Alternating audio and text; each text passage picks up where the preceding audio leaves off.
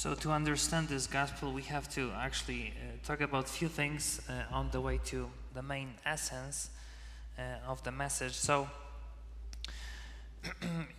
you can hear about this uh, terrible disease, which is uh, leprosy. Uh, you can Google it, but I don't recommend it. Doesn't look great, but if you want to do it, do it after the mass. Not now, of course. It was and it is a terrible disease. Basically, uh, your body just rots away. Uh, starting with fingers, uh, nose, ears. Uh, it smells terrible. It looks terrible. And in Jesus' time, uh, as you know, uh, when someone was sick, basically it was associated with, you know, God is really upset with you. You have done something, or someone in your family. So this is the punishment. Um, that's what they thought. And because this was a terrible, still is a terrible disease, uh, mm, when you are sick, uh, you cannot be cured. Technically, you will die. It takes a long time, uh, but you will die. So there is no hope. And just to be safe with the society in Jesus' time, uh, people who were lepers, uh, they had their own villages outside of the you know towns, and they were forbidden from coming to you know to town to to healthy people. They had to always stay in a you know kind of huge distance just to be safe and not to you know not to spread the spread the disease. We got a glimpse of it uh, two years ago when COVID hit, right, first time. We had no idea what it was. Now we know, uh, but everyone was scared, you know, to death. You know, but I can die. I can die, and we had to lock up ourselves in our homes. So this is how it was with you know someone who were, uh, you know, someone who were uh, leper. So you had to stay away from your family with other lepers, and of course never be ever in contact with with your loved ones, uh, and you just knew one thing that you would die, and there is no hope. So this is when we understand what's the background here, then we understand what happened in, in today's gospel. Because these ten lepers, they see Jesus from the distance, right, and they uh, they just uh, shout out. You know, they always call to to him, Lord Jesus, Master, you know, have pity on us. But as Jesus, as Luke uh, uh, wrote down, they were in a distance because they knew. Again, you know, you cannot approach uh, healthy people. So Jesus basically was their last last chance. They knew that this man, right, he heals people, and guess what? He does it for free. So if I were them, I would do the same thing, you know. Uh, no insurance needed with this guy. It would be great to have Jesus today. And as you can imagine, crowds, crowds followed him. Free food, as you remember, free no doctor. and he tells you that you can live forever. Let's do it, you know, I'm in. So the lepers were like, Excuse me, sir, uh, have pity on us, okay? Jesus, Master, hello, you. Yeah, that's you. I'm talking to you. Uh, and as you can you can read here, he said nothing. He just said, "Go and show yourself to the priest." There was no like prayer, nothing here. So the thing is that they believed, all of them, all of the ten lepers, they believed that they can be healed. So they turned around and they uh, they went to the to the priest, right? And on the way they were healed. but here is the main message, right? Only one comes back to say thank you. Only one comes back to say thank you. Plus, as we know, he was a Samaritan, so not a not a friend of the Jew. So another uh, highlights. Another. Uh, because I was studying physics, I love numbers. I, I always look for numbers in the gospel if I can. So here is just one out of 10, which means 10% of people say thank you. Is it true? When I came to this country seven years ago, one thing that I literally learned quickly was that you wrote thank you notes, thank you letters. Something like this doesn't exist in Poland. We don't do it. We don't say thank you, like in a written form. So I had to learn when I was 25, seven years ago, uh, to write thank you notes. Thank you notes. So of course I had to Google it first, you know, how you do it, why you do it, what's the reason, and uh, that was one of the first lessons that I was taught in the seminary in Michigan. We told when you get something or someone invites you for a dinner or you know something else happens, you write a thank you note. Now I do it, of course, as a priest, you know, every time. But I learned something new, you know, the power of thank you. The power of thank you. But from this gospel, we can we can learn that uh, only 10% of, let's say, Catholics thank God, right? So, actually, close to the statistics, those of you who are here right now, at the 6 p.m. Mass here at Lourdes, you are the 10% of this parish. Okay? Statistically, close to 20 people, parishioners or Catholics living within the boundaries of the parish, go to the Sunday Mass. Going back to the Eucharist, uh, you know that Eucharist in Greek is Eucharistia, which means thanksgiving, yes coming soon next month, right? We do it every every Sunday. There is no just one day, Thanksgiving Day. For this world, for you know, just a secular world, there is just one day, but for us it's every Sunday. You say thank you every Sunday. So thank you for coming, because this is a huge, not for me, uh, for him. For him. Saying thank you for he for what he has done uh, on the on the cross, on the cross. But again, Jesus healed them, but nice, not saying any any word. So another proof that He is God. Now, I would like to read to you uh, a few prayers that were written by uh, children. And you can see how children think, right? I guess you know anyway, but uh, how they pray, how they pray. Dear God, Please send a new baby for mommy. The new baby you sent last week cries too much.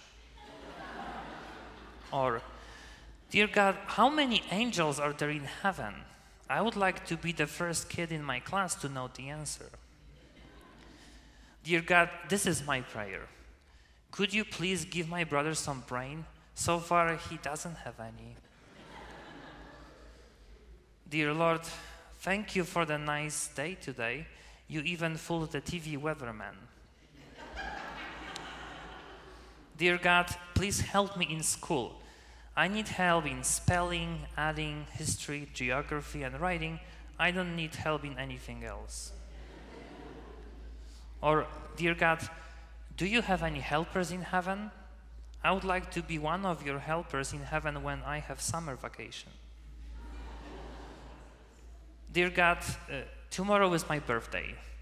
Could you please put a rainbow in the sky? Dear God, I need a raise in my allowance. Could you have one of your angels tell my father? Thank you. or last but not least, uh, dear God, I am saying my prayers for me and my brother Billy because Billy is six months old and he can't do anything but sleep and wet his diapers. Uh, you can see the simplicity of those prayers. Uh, we laugh, right?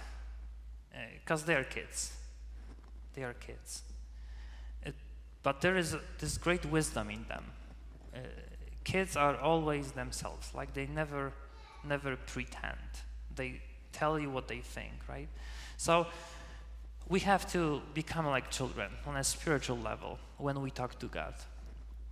That's even once he, he, he did so, right? He put the child next to him and he said so. Uh, we have to do it. We have to do it. We have to be like the 10 lepers, you know, we have to come to him. Because we can take this gospel on a deeper level, and I can say that each one of you is a leper, including myself, which means there is always some kind of problem or issue in our lives. Something that you think it's, it's killing you and you like you may think there is no hope like Jesus is my last is my last hope. So the smart move would be to to come to him on Sunday to say thank you because guess what? He can he can uh, heal you. And last thing that I want to talk about is about having this confidence in Christ. Uh, the biggest enemy for us is, of course, the devil and his demons. Uh, these guys are trying to uh, really undermine uh, our total confidence in Christ every day. It happens every day. Because the devil knows, he just knows. But if we start just thinking of Christ uh, as only a wise teacher, maybe a good guy, uh, but in this way, if we start thinking in this way, uh, we can lose that simple, strong confidence and faith that the lepers had in, in Jesus. So again, I know following Christ's commandments and his teachings, the teaching of the church, uh, is not always easy for us. I understand. Uh, Christ demands us that we go against our fallen nature, fallen nature, instead of giving into it. I know again it takes effort on our part, but uh, God always helps us out with His with His grace, with His grace. So here is the trap that we should avoid. If we start thinking of Jesus as just one religious leader among many, or if we start thinking uh, of Christianity, Catholicism, uh, just as one religion among many, or if we start thinking uh, of the Pope as just one of the, one of the leaders among, among many, uh, then we will have a great excuse for picking and choosing what we, what we want to do and what, what we, what we want to uh, follow. But just a reminder, and you know this, I guess, Christ is not just another philosopher. He is, he is God. The church is not just one more religion. Catholicism, the Catholic Church, is the only one true church, okay? And Pope is not just one, one more leader. Whatever he says about faith and morals is always true. He doesn't make any mistakes in this field. When the Pope says, I'm speaking to you ex cathedra, that's in Latin, from my chair, because cathedra in Latin means a chair. So there is my cathedra where I sit on. So, like here in Denver, right, we have the church, it's called the cathedral, which means the seat of the bishop. So, this is his church.